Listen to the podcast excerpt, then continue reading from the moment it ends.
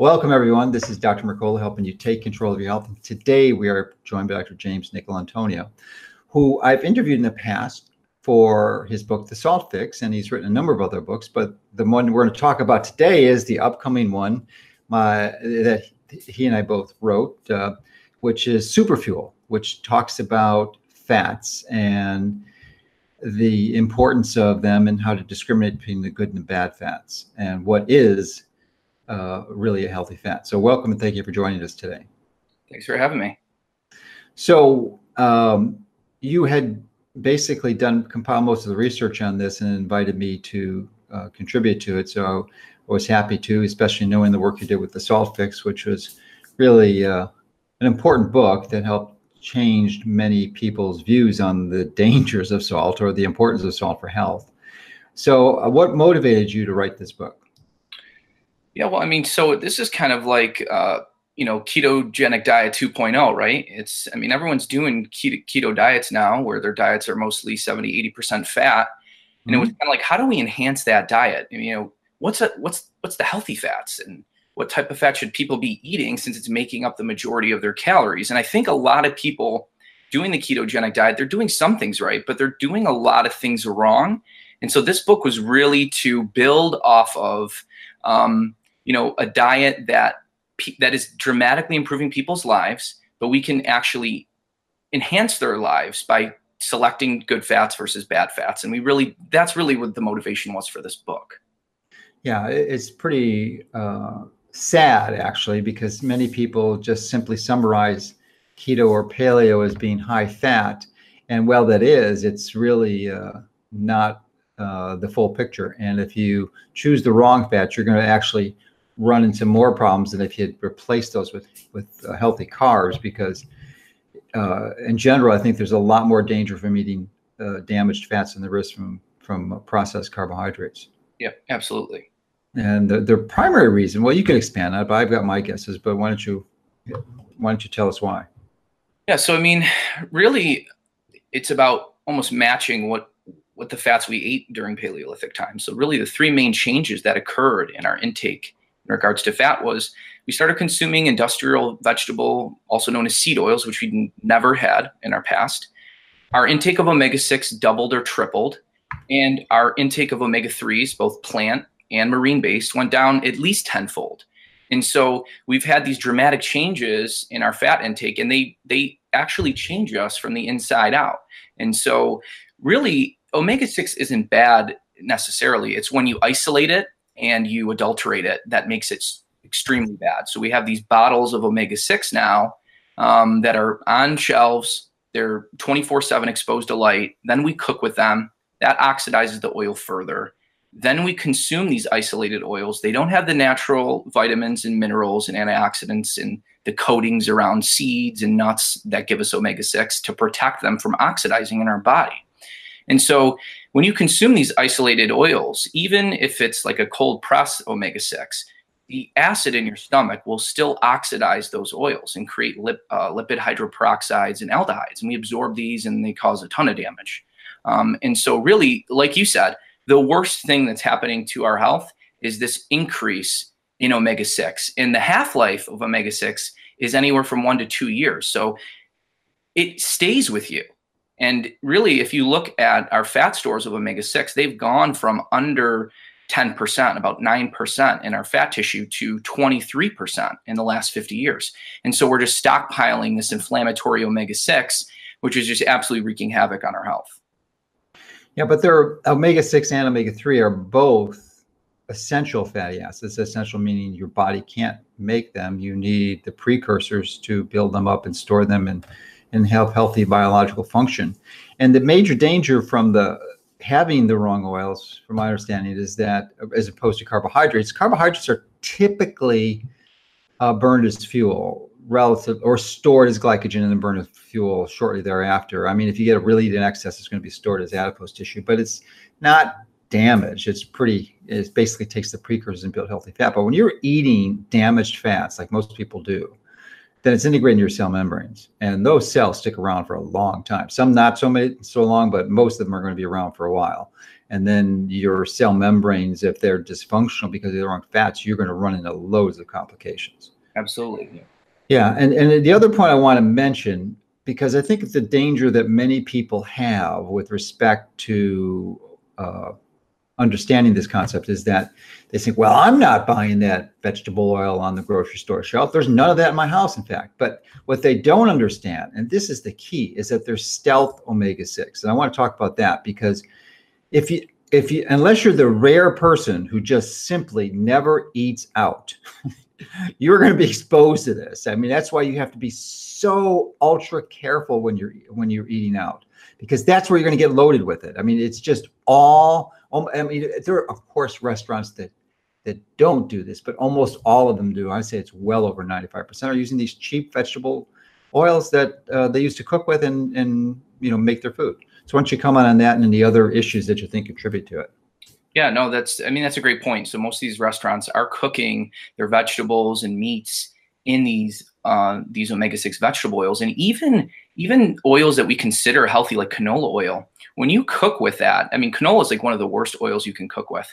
It it causes a ton of oxidation products um, because they're so susceptible um, to heat because uh, of the double bonds. Um, and so, as you said, you're getting these in vegetable oils. I mean, they put soybean oil in these omega in these omega six seed oils in bread, um, in in uh, you know condiments, and it's really everywhere. Cereals, um, pastries, pastry. I mean, yeah, like uh, the desserts. When they show you the dessert menu, you can almost be guaranteed, unless it's a fruit plate or something, there's going to be processed omega six in that dessert.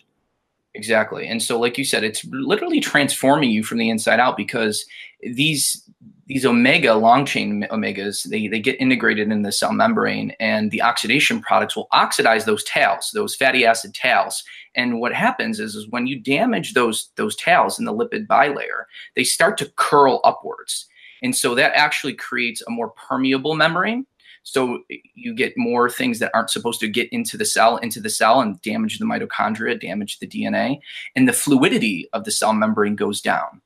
And so the fluidity of the cell membrane is extremely important because you have all these hormone transporters that sit in the cell membrane. And so when you don't get enough omega 3, especially DHA, the membranes become very uh, rigid. And so what ends up happening is, is those membranes start pinching on the transmembranes where that brings in sodium and, and, potassium amino acids glucose. And instead of being able to come in and out very easily because because the membrane is isn't fluid it starts pinching on those membrane bound transporters. And so that starts affecting how things start flow flowing in and out of the cell um, and, and so your metabolic rate goes down and you have damage in the cell and so it's a, it's a huge issue yeah and it's uh, to extend that um illustration even further, it's not just the cell membranes, but it's the organelles or the functioning structures within the cells. And the most important one, of course, being the mitochondria, because the mitochondria has not one but two membranes that are composed of these same lipids and fats. And if you run into the same problems as you just described, so it's not just the cell, it's the organelles within the cell. Yeah, no, that's a great point. Actually, probably one of the greatest damages that happens is you have this inner mitochondrial membrane and mm-hmm. the, the cardiolipin is supposed to be saturated in DHA. And the reason why is because DHA is very susceptible to oxidation, and it's actually the alarm system that our cells have to either survive or if it's turning into a cancer cell, die. And if you don't have the cardiolipin saturated with DHA, you can't signal caspase 3 and you can't signal apoptosis. And so, literally, not having your cell membranes and your cardiolipin saturated with DHA can increase potentially your risk of a cell from going from healthy and being damaged and saying and flipping to apoptosis versus a cell that can't do that anymore if you don't have enough DHA. So it's very important to saturate the cardiolipin or the inner mitochondrial membrane with DHA to program cell death if necessary. Yes, indeed. And uh, what was the, uh, can you describe in further detail the caspase 3 that you mentioned? Because many people don't know what that is. Yeah, so it's basically the signal that cells use to trigger the, the self destruction or self kill mechanism. And so the cell has to have something to say, wait a second, damage is occurring and it's it's gone to a point where we need to just get rid of the cell before it converts to a malignant cell. And the signal is DHA um, because it's uh, you know it's something that our our bodies evolved off of for you know thousands, millions of years. And so it knows to utilize that DHA as the signal to either damage is going on, I need to upregulate antioxidant enzymes, or too much, I need to kill the cell so it doesn't turn into a malignant one. And in the brain, actually, we utilize DHA as well as a signal to stimulate NRF2, stimulate heme oxygenase 1, and upregulate antioxidant enzymes. So omega 3s oxidizing oxidizing in the body is bad, but our body actually kind of knows what to do with that signal. Whereas omega six, not so much, because we didn't have as much during you know Paleolithic times. Yeah, I mean it's definitely one of the issues, no question about it. Um, but there are other signals for apoptosis, um, you know, such as um, mTOR inhibition uh, and uh, also fasting, which will uh, uh, stimulate a cascade of metabolic events that that actually catalyze apoptosis, appropriate apoptosis, and the senescent cells. And a senescent cell is a cell that's defined as one that's aged and crippled or damaged and has lost the ability to reproduce, and essentially becomes useless. Um, actually, it's worse than useless because it clogs up the machinery, and unless you get rid of that senescent cell, you're going to run into problems. It's just uh, it's gunk in the in the machinery and it's just clogging up your system. So you need a mechanism to remove those. Yep. That's a lot of people believe that's one of the keys to addressing some of the major hurdles of slowing down the aging process. Is the are these senescent cells? So um, yeah, the big issue is lowering omega 6, at least damage omega 6, because as I said earlier, omega 6 and omega 3 are both essential. Your body needs them. It's really difficult to become deficient in omega 6 because of the abundance in our food supply, but you can. And I can think of people who are on IV nutrition because they're in a coma and they just cannot eat, uh, you know, or they're on parenteral nutrition, essentially they're IV or through PO, and you and you those individuals can run into omega six deficiency if it's not put into the the feedings that they're getting. Yeah, I, you, I mean you can, but the thing, like you said, is it's extremely difficult um, yeah. to, to omega six, and really the the estimates right now, most people believe you need two percent of omega six. Um, but really, when you look at the the older studies, um, it, it, really seems to be only about 0.5%. That, that, that's all you need. As long as you're getting sufficient omega-3, you, you may only need one or two grams of linoleic acid per day. And really, it, it blows my mind that the American Heart Association um, and the dietary guidelines are recommending that we consume at least, you know, 5 to 10% of our calories as omega-6 and that we get them from either vegetable oils or olive oil instead of actually recommending whole foods, they recommend consuming them via oils, which makes absolutely no sense. Yeah. When you have direct studies contradicting that that you need five to ten percent of your linoleic acid, and so if you look at the Lyon Diet Heart Study, they actually lowered linoleic acid from le- from over five percent to to about three and a half percent, and there was a seventy percent reduction in cardiovascular events and mortality by lowering linoleic acid. So there's actually no evidence to support the American Heart Association and our dietary guideline recommendation of consuming high amounts of omega 6s from vegetable oils. Well, let's just back up here too. A linoleic acid, it gets, gets really confusing. That it's actually also has the acronym ALA, alpha linoleic acid, and there's alpha linolenic acid. And linoleic acid, I believe, is the omega 6, and linoleic acid is the omega 3. Right. So it, it's commonly confused.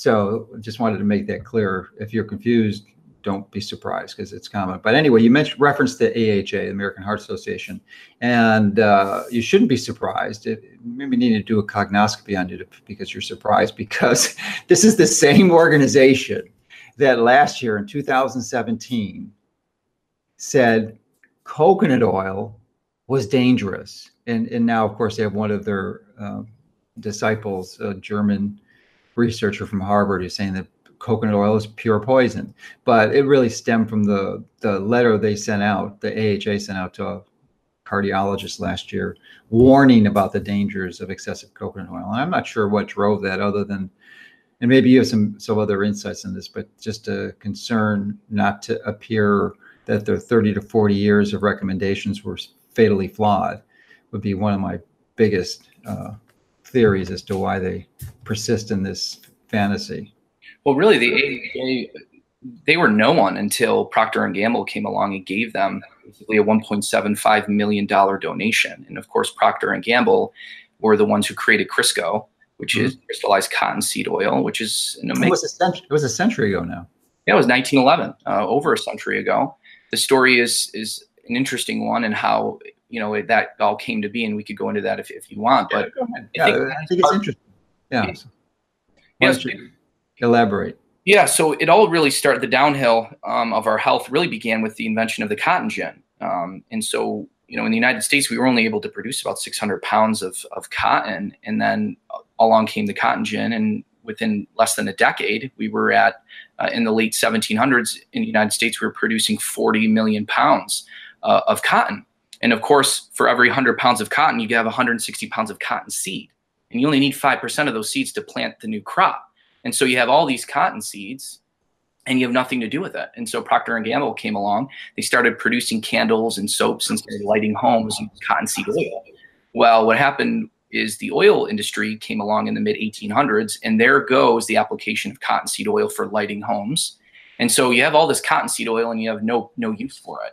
And so a, a German chemist came along in the early 1900s, and he discovered that if you took vegetable oils or a liquid oil you added a catalyst, you added heat, and you removed hydrogen, you could convert a liquid oil to a solid. So he invented partial hydrogenation. I believe it was, you know, 1909 he may have done that.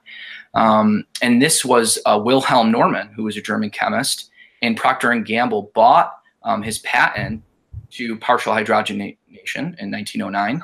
They opened their own lab and created Crisco in 1911. And so back then, there, I mean, you could advertise whatever you wanted. You could say Crisco will, will, you know, you'll live longer, your teeth will glow, your skin will shine, and your kids, you know, will have no issues. And there, no one monitored all of these things. And yeah. so that's what happened. They they created an, an entire recipe book.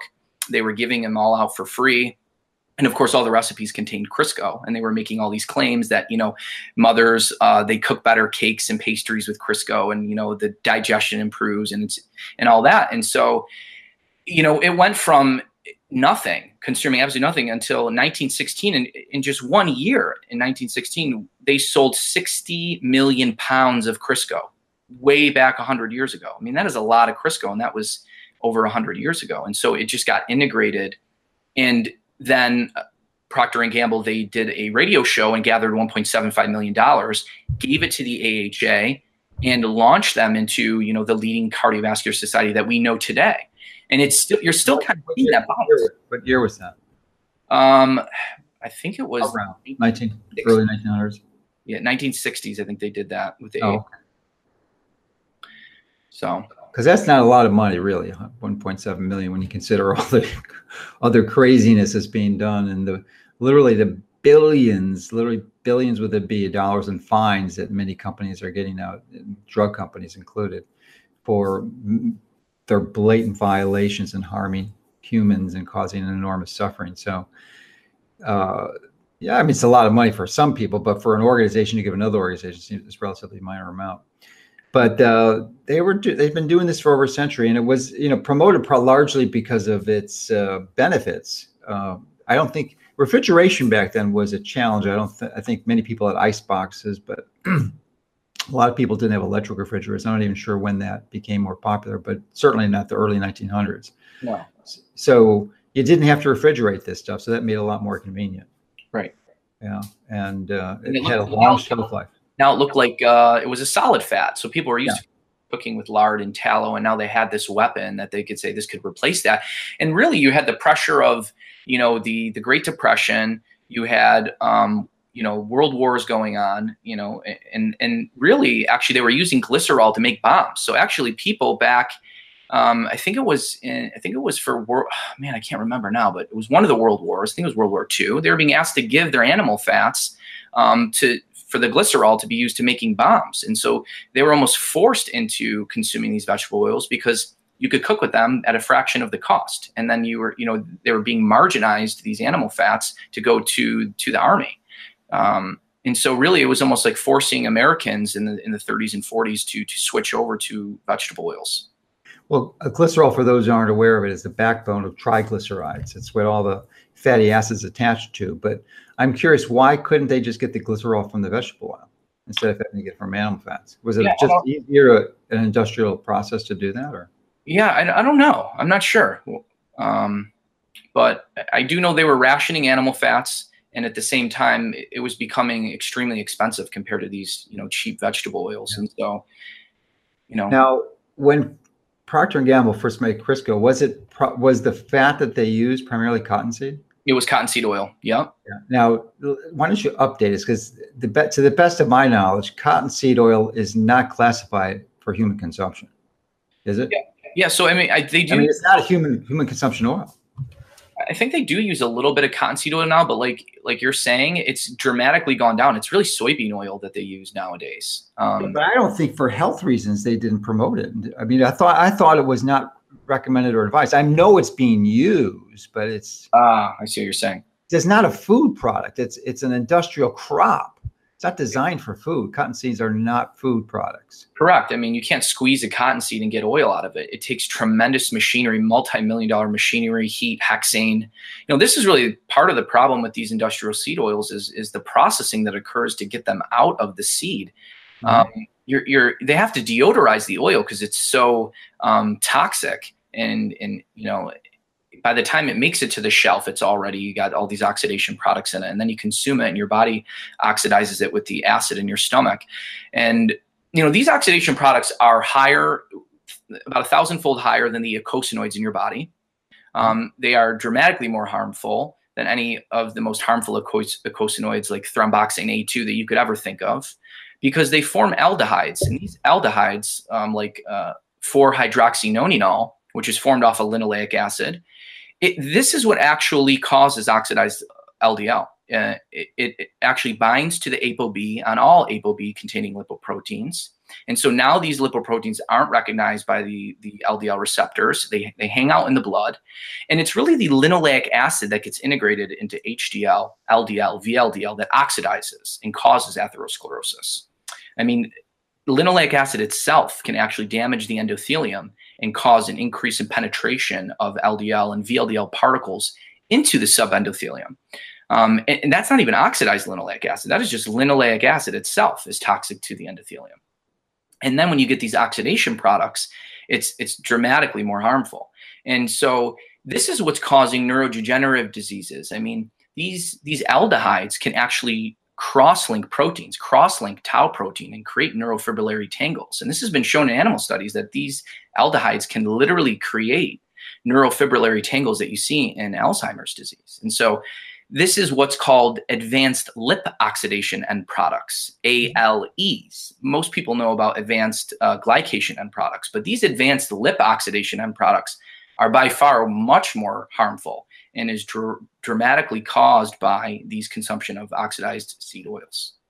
Yeah, I might recommend that if you're a little bit confused on what was just said, is that to replay this because that was really an important summary of the two most common or two of the most common diseases that affect us in our society, which is heart disease and, and neurodegenerative diseases, primarily Alzheimer's. So and largely related to this excess consumption of damaged omega 6 linoleic, linoleic acid. Correct. Linoleic, yeah. I still get confused with those things because, but anyway, it's linoleic. Yeah. So it's too much of that is is going to be counterproductive through the mechanisms you just cited, and uh, you know there's a you, you consolidated a lot of information in those few paragraphs but that was a good up-to-date summary. And what's your best speculation as to why you know so-called experts uh, in the american heart association feel or organization and the you know people who promote promote their work don't understand or accept this? I mean how are they so confused yeah, well, one is they hang their hats on LDL. And so, really, key Ancel Keys really showed that these vegetable oils can lower LDL and saturated fats raise LDL. And so, mm-hmm. that is still an issue because it's very difficult for any scientist to come out and say, LDL, it, it, high LDL is fine, and lowering LDL is not good. They, they obviously believe the, that high LDL is bad. And so, you know, we do know that vegetable oils lower LDL, but they increase the susceptibility of LDL to oxidize. And that's really what they need to understand. Don't worry about the number, what's actually happening to the LDL. And the second thing is what has been confusing prior to Chris Ramsden coming out with his 2010 meta analysis and his 2013 meta analysis. Mm-hmm. All the studies combined omega 3 and omega 6 and show that there was indeed benefit if you swapped out animal fats and, and, you started consuming more omega fats. They never separated, though, the studies that only gave and swapped out omega 6 with animal fats and omega 3s. And Chris Ramsden was the first scientists to do that. And so when he separated the studies out, he actually found that the studies that where animal fats were replaced by these vegetable oils, there was an increase in all cause mortality and coronary heart disease mortality and cardiovascular events. And so he was the first one to ever do that. And that was as recently as 2010. And then he did an update. He found um, he looked at the Sydney Diet Heart Study, and um, he found he updated. He found additional um, you know uh, evidence from that study updated his meta-analysis found the same thing. And then you have the the minnesota coronary survey which was hidden in a basement for 30 years and that was published just a few few years ago. It really mm-hmm. showed that those who actually had the lowest or the greatest reduction in ldl were at the highest risk of heart disease from consuming these omega-6 and actually the autopsy studies showed that the patients that switched from consuming animal fats to the vegetable oils, the autopsy study showed a significant increase in heart attacks. And that was just a, a couple years ago that study came out. And so that's why I think it's so difficult for people and scientists in the, the lay public to understand because evidence was buried and it's just starting to surface. And there was there was kind of poor science being published combining omega 3s and omega 6 and confusing the heck out of people. And now you have all these studies underdosing omega 3s and saying omega 3s aren't beneficial anymore when they're they're still giving them to people who are consuming 20 30 grams of linoleic acid and they're, they're only giving one gram of omega-3 fish oil and thinking that's actually going to be beneficial. And so they're forgetting all the old studies that actually tested italians or japanese who had a low intake of omega-6 every study that has looked at omega-6 or omega-3 fish oils on a background of low omega-6 has always found dramatic benefit. Mm-hmm. We know the omega 3 index is super important. And we know that getting to 8 to 10% on an omega 3 index reduces your risk of sudden cardiac death by, by 10, 90%. And, and so there's a confusion, and people are worried about omega 3s raising LDL. So it's really this whole confusion of what's what's really happened with omega 3 and omega 6 and what's really beneficial. Yeah. So it's a good point that's frequently overlooked is that uh, when these studies look at omega-3 supplementation, they don't look at in totality and see what the ratios are. But even if they did, um, you can still have the same problem with omega-3s that you have with omega-6. We go into that in the book mm-hmm. because there are a lot of omega-3 products are that will very similar to the industrially processed omega-6 vegetable oils that you grab off a shelf will do cause essentially the same problems because they're processed almost identically. So why don't you go into that a bit? Yes. So about 50% of the fish oil on the market has problems with oxidation um, from harvesting and getting it into the pill, and then um, at what happens during when you store it in, in the shelf life. And like you said, omega 3s and omega 6 are both very susceptible to oxidation. And so, really, you got to get a product that tests the hydroperoxide levels. And there's a certain, you know, you know, I don't think you want more than 5%, but, but the lower the better, obviously. And so, a good quality supplement will actually show you the testing of the hydroperoxides in the supplement. And a lot of these fish oils aren't coming from wild fish. Um, mm-hmm. Um, and so that's an important thing too, is you really want a supplement that has is from a wild sourced fish and particularly from a fish from an ocean or, or, waters that are clean like alaska or canada is another important but but honestly very few supplements source from a good source and use wild uh, seafood to do it. Yeah, a very good point because uh, if you're getting farmed fish, you're they're frequently not giving them fish food that has been essentially raised on algae and other primary sources of food in the ocean, which concentrate the DHA uh, and the EPA.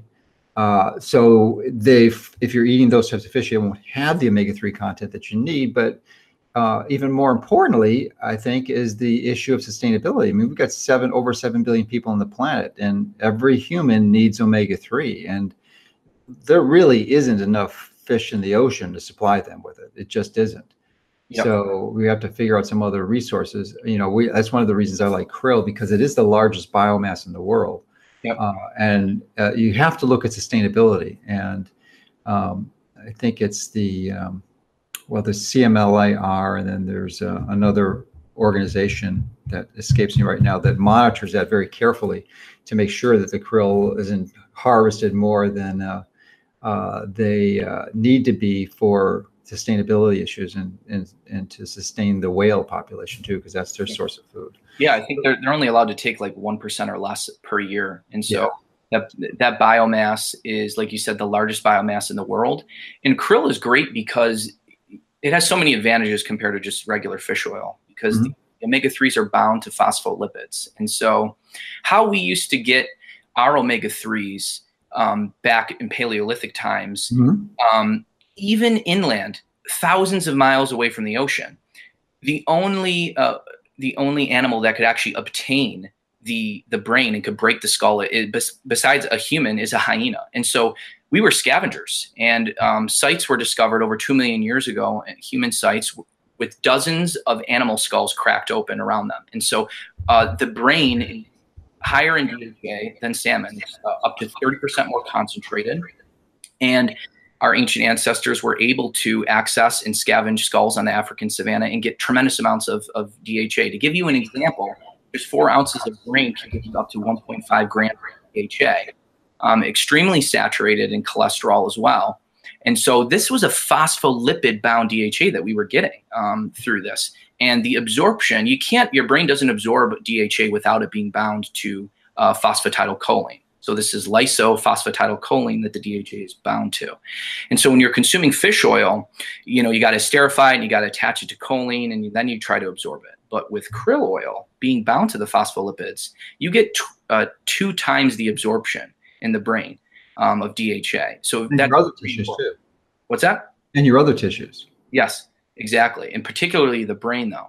And you have krill oil has astaxanthin and canthaxanthin, which mm-hmm. are extremely potent carotenoids. And um, astaxanthin can actually span the entire cellular membrane, and so you can prevent oxidation from the inside as well as the outside of the cell. It has vitamin A, vitamin E in it, um, and I mean, compared to CoQ10, it, it, it's, I mean, astaxanthin is just incredible, incredibly powerful on the ORAC level, um, on squelching singlet oxygen, uh, puts CoQ10 to shame. It's like, you know, dramatically better than, than that. Well, they, they serve different purposes. They serve different purposes. Yeah. yeah. I mean, um, CoQ10 has its role in, in the mitochondrial electron transport chain, but no doubt. Um, astaxanthin has other roles too. Yep and you get a good dose of choline from from krill. Yeah. You, I mean, one gram of krill, you can get 75 milligrams of choline. It's super important for fat, preventing fatty liver and things like that. And you know, our we're used to getting uh, our omega threes bound to phospholipids. So we were getting them, um, you know, through brain uh, brain consumption during a couple million years ago. And really, too, how we used to get well, our those are people who lived inland. If they were living on the coast, they were, they were getting seafood. Correct. They were getting seafood, and then also uh, our consumption of ALA was ten times what it was today.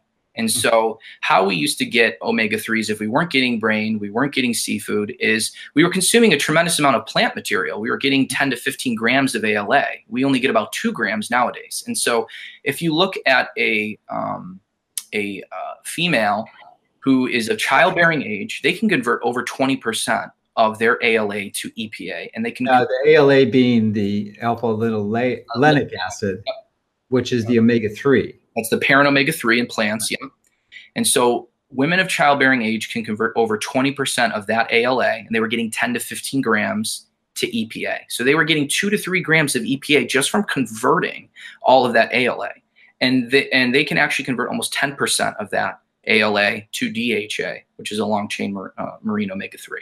So they're getting one to one and a half grams of DHA just from the conversion. And so as a fetus, um, you're getting all of that EPA and DHA through the ALA intake of the mother. And then we, and then back then we breastfed for, you know, for up to four years. And so, you know, DHA is very, uh, it gets in the, into the breast milk and um, it was a tremendous source. And nowadays, DHA in breast milk is not even close to what it needs to be. So to optimize a, a baby's DHA level, it should be anywhere from 0.8 to 1% DHA in breast milk. And we and nowadays the breast milk only contains 0.3 to 0.6%. It's about three times less than what it needs to be to optimize DHA in, in the fetus. So those are some interesting numbers on the conversion from ALA to the higher chained omega-3 fats, EPA and DHA. Uh, 20% for a pregnant woman, but the tip that's not typical uh, what is the typical adult, non-pregnant adult who is uh, good? Well, that conversion is a lot lower. I think it's at least lower. order of magnitude lower. Yep. So for most people, you're only going to convert about 5% ALA to EPA and 0.5% from yeah. ALA to DHA. And there's so many things now that are happening to us that we don't even realize that's reducing the conversion. And so when you go from 15 grams of linoleic acid to 30 grams, which we're consuming nowadays, that reduces your conversion rate of ALA to EPA and DHA by 40 to 50%. Wow. So, so you knock that 0.5 down to 0.25. Exactly. And you also are required, vitamins and minerals are required for these desaturase enzymes. So there's a there's mm-hmm. a delta 6 desaturase that takes linoleic acid and, and ALA and starts desaturating them and elongating them. And there's enzymes that do this to bring them to the longer chain omega 3 and omega 6 fats. They all require minerals and vitamins. And so about 30% of the general population is magnesium deficient and that is that is required for the first step in converting ALA and, and linoleic acid to a longer chain omega-3 or the, the delta 6 desaturase requires magnesium and then really we're missing these healthy omega-6 conversions. So GLA, which is found in borage oil, black currant, um, evening primrose, those, those oils are very high in what's called gamma linoleic acid.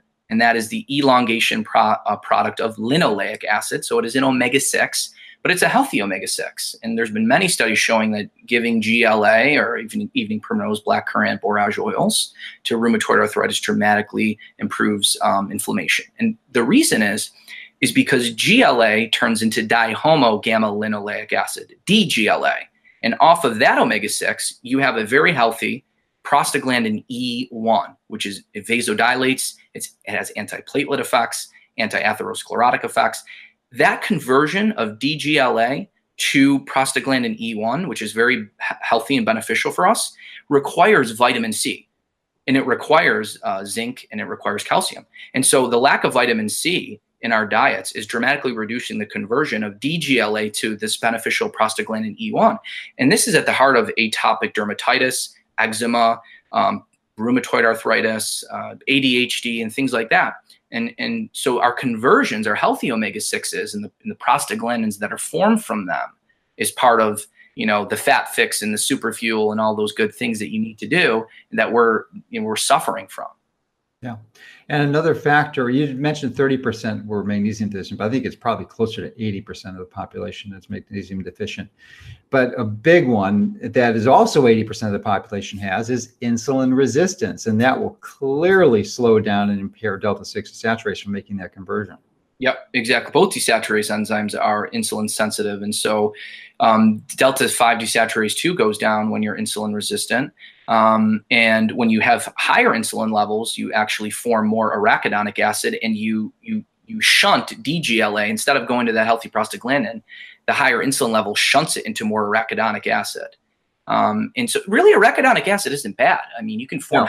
No, you need it. Yeah, you need it. If you have low levels, you have a problem. Exactly. It's the it's the overall inflammation caused by linoleic acid that upregulates um, these these cyclooxygenase and lipoxygenase that attack arachidonic acid and form all these harmful biochemicals from them, which are called eicosanoids, like the two and four series eicosanoids, um, thromboxane A2, which blood clots, and you have leukotriene B4, which is you know asthma and allergies and all and all those things. So at the heart of all this is this shift in the fuel supply for development of the prostaglandins, which you've been referencing, which ultimately uh, results in increased inflammation in the body.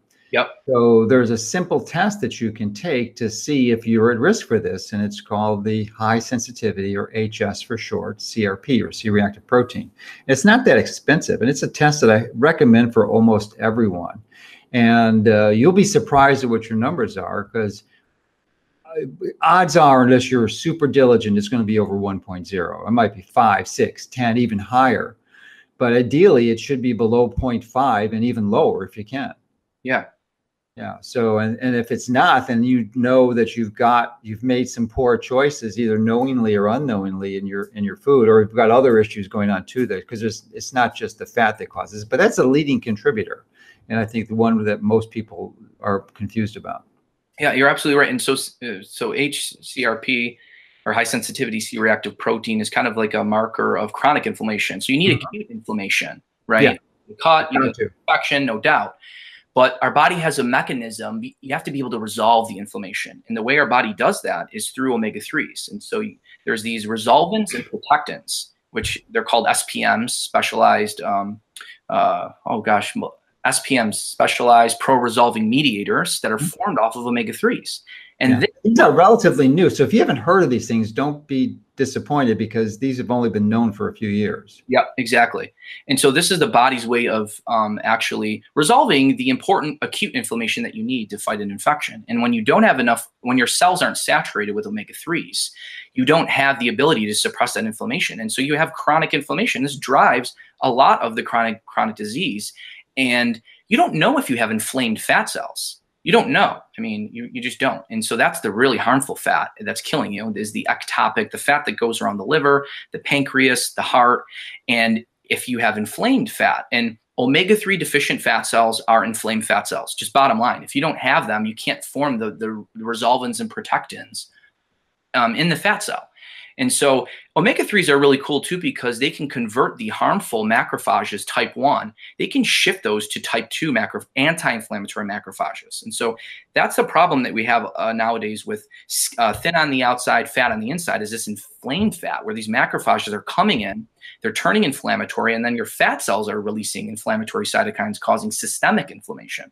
And if you don't have a high amount of omega 3s, like in Japan, we have, they have an omega 3 index of 10, 12%, which is probably what we should be at. But mm-hmm. it takes four grams of EPA and DHA at least to get to that level. You probably need six grams on a higher background of omega 6, like we're consuming. Mm-hmm. Um, and so this omega 3 deficiency is affecting well over 80% of, of the population. No, no, very few people are getting three to four grams. And, and that's really what, what you need to get the blood pressure lowering effects of omega 3s, the reduction in triglycerides, the antiplatelet effects, the plaque stabilizing effects. You don't get those at one, two grams. You got to go three to four grams of EPA and DHA. And that's why all these recent studies have been failing, is they're only giving one gram at most of EPA and DHA. Yeah, that's a good point.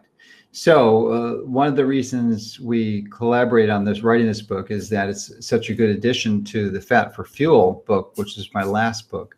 Uh, you know, obviously, its focus is to helping your body relearn how to burn fat as your primary fuel, because most of the people in the United States have lost that ability. You're pretty much only burning carbohydrates, which is loaded with negative adverse health consequences. So, um, I think you laid a pretty good argument for uh, minimizing industrially processed omega 6, but we do need some. And as we mentioned, it's not hard to get. But um, I like my primary sources of omega 6 to be whole foods. I mean, really whole foods like seeds. That's, you know, that. I mean, you can, you can get it in vegetables.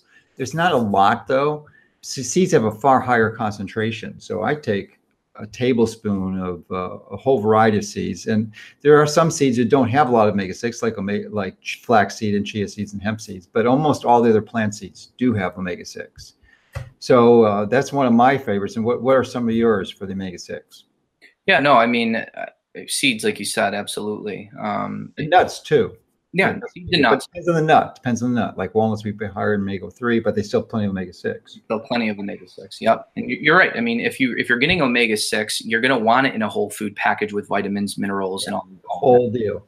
Not processed oil. Yeah, and in regards to the ketogenic diet, so I mean, most people don't understand what, how omega threes, how important they are to building muscle, improving exercise, and burning fat. And so, to give you an example, if you replace just six grams of visible fat in your diet, let's say on a fatty steak, and you take six grams of fish oil, one study showed just in three weeks, they lost two pounds of fat, gained a half a pound of muscle. Um, and the reason is, is because omega 3s, particularly DHA, is the pacemaker of the cell. And so the reason why hummingbirds can beat their wings 80 times a second is because they can saturate their wings with DHA. And DHA makes the cell membrane so fluid that molecules like uh, amino acids, glucose, sodium, potassium, they fly in and out of the cell. And the same thing happens in humans. So when you consume a high amount of omega 3s, about three to four grams is what's needed, you create a, a cell membrane that is super saturated DHA, very fluid. And now your basal metabolic rate goes up 15%. Your beta oxidation in the liver during exercise, your fat burning during exercise goes up by 30% consuming high amounts of omega 3s. And even at rest, your, your beta oxidation goes up by 20%. So long chain omega 3s are important for ketogenic diets because you become a better fat burning machine. It's affecting the machinery, the beta oxidation in the liver. It's improving that by activating genes. And then the other omega 3, plant omega 3, alpha linolenic acid, is a ketogenic substrate. So it doesn't get stored like the marine omega 3s, it can be converted into ketones. So MCT oil is great too, but a lot of people don't realize plant omega 3 kind of serves a little bit similarly in that way. Well, it's, it's a much bigger molecule. Yeah. I mean, it's uh, 18 carbons, whereas, uh, you know, MCTs are eight and 10 carbons. Exactly. Yep. And MCTs are great too for fat loss. Um, you know, meta-analysis of randomized studies show that MCTs compared to long-chain saturated fats, so we're talking about heavy cream, uh, butter, it mm-hmm. does significantly reduce um, waist circumference, visceral adiposity, because it doesn't get stored; it gets burned for ketones. Yeah. Um, but the reason why omega 3s are good for fuel is because they suppress inflammation in the brain. And so, what happens in a, in a cognitive declining brain is you're not able to utilize glucose well because of the inflammation.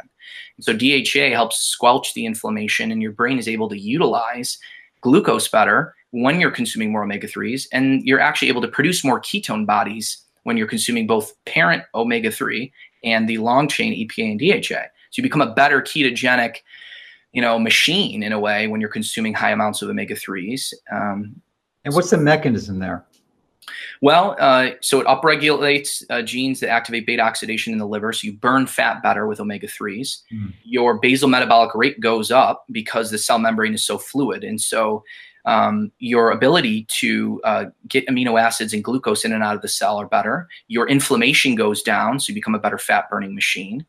Um, and so actually omega-3s help synthesize protein better too. So muscle protein synthesis dramatically goes up when you consume three four grams of omega-3s um, because amino acids again fly, are flying in and out of the cell way faster when they're saturated with dha and so studies have shown in middle-aged adults as well as in uh, elderly consuming three grams of dha increases muscle strength increases your maximum amount that you're able to rep um, your grip strength is improved. So this is an important fat to help prevent sarcopenia, which is a trim. This is this is a, a, very big issue where elderly people they're not even able to carry a milk carton, um, you know, throughout the grocery store. And and really, the, the omega threes is what's going to hopefully help prevent a lot of this sarcopenia that's happening or muscle loss during aging. Yeah, it's a major issue when you're frail. That's one of the things if you're into your 60s and 70s that you really want to focus. Actually, you should do it in your 40s and 50s. Is to focus on is you don't you really want to avoid being frail and and the loss of muscle would be probably the primary contributor to that and loss and then you lose your mobility too. So that's a one-two bad combination. So where do we get these omega sixes? We had already talked about the concern about many of the fish oils uh, and other sorts of omega-3 supplements with the krill. But there are other sources too, and there are, of course, people are vegetarians or vegans, and they d- will refuse to have uh, fish or fish sources of it. So they're really stuck with uh, essentially algae sources. So I'm wondering if you can comment about that, and especially the distribution of the EPA and DHA, and how that might be problematic. Yeah, so you're, you're looking for sources of yeah, non-fish sources or uh, omega three or omega three, right? Omega three. Okay, yeah. So you kind of kind of mentioned chia, hemp, flax seeds are all very high in omega three. Well, okay, yeah. I I'm sorry. Yeah, of course, from the plants. yeah. Uh, I actually that was more referring to the EPA and the DHA because, as you mentioned earlier, you know, if you're not unless you're a pregnant woman, you're only going to be converting like 0.5 percent of that ALA to the to the DHA. Yeah. You need a lot more of that. That's you're going to have to have a, a load of omega three uh, ALA to to produce therapeutic levels. Yeah. Yeah. No. So that's a good point. If you're not eating seafood, how do you get EPA and DHA? Right. Yes. Well, it's difficult. Um, you can get algal oil, right, from algae. Um, that can give you. That's probably your best way to get it, to be honest. And does the does that have EPA and DHA in it? Uh, I think it's higher in EPA. I think uh, most algae have like a two to one ratio of EPA to DHA, but uh, it of course depends on the algae. Yeah, because um, because you definitely to have some EPA. You just don't want, even though DHA is probably the more important one. It's like anything in life. If you don't get the right balance, you're going to be running into complications. So you do need EPA too. Yeah, absolutely. Straight trait DHA, and that's a mistake. I think they started. There was there was a company Martek that I think they had that cornered the market on supplementing uh, infant formula with uh, their DHA, and it was just DHA. There was no EPA, and, and it still may be for a lot. I, I haven't looked at it for a number of years now, but it's it's a big issue for infant formula. Yeah, yeah. No, EPA is more of the, I like to think of EPA as the circulating omega 3 in the bloodstream more, whereas DHA is more stored in the heart and the brain. That's kind of how I like to view both of them. So reducing uh, inflammation out in the systemic circulation is more EPA's role in the red blood cells and things like that. And DHA is more brain heart. And so if, you, if your cells aren't saturated with DHA, especially in the cardiomyocyte, you're going to have a significant problem because um, you know, the antiplatelet effects of omega 3s are extremely important. Um, and, and EPA has, serves different roles. And you know the EPA, DHA, like you said, is a little bit more beneficial in regards to lipids. So that's what lowers triglycerides and creates a more buoyant LDL. Um, EPA does have some of those effects, but not nearly as much as DHA. But it's important to get both. Um, they both yeah. serve different roles.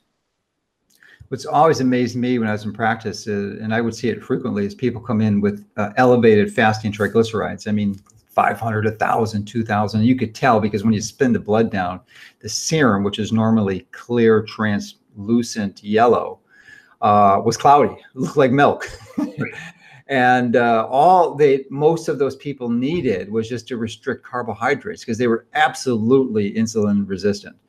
And uh, you remove uh, carbohydrates from their diet and, and resolve the insulin, improve the insulin sensitivity, and the triglycerides would improve dramatically.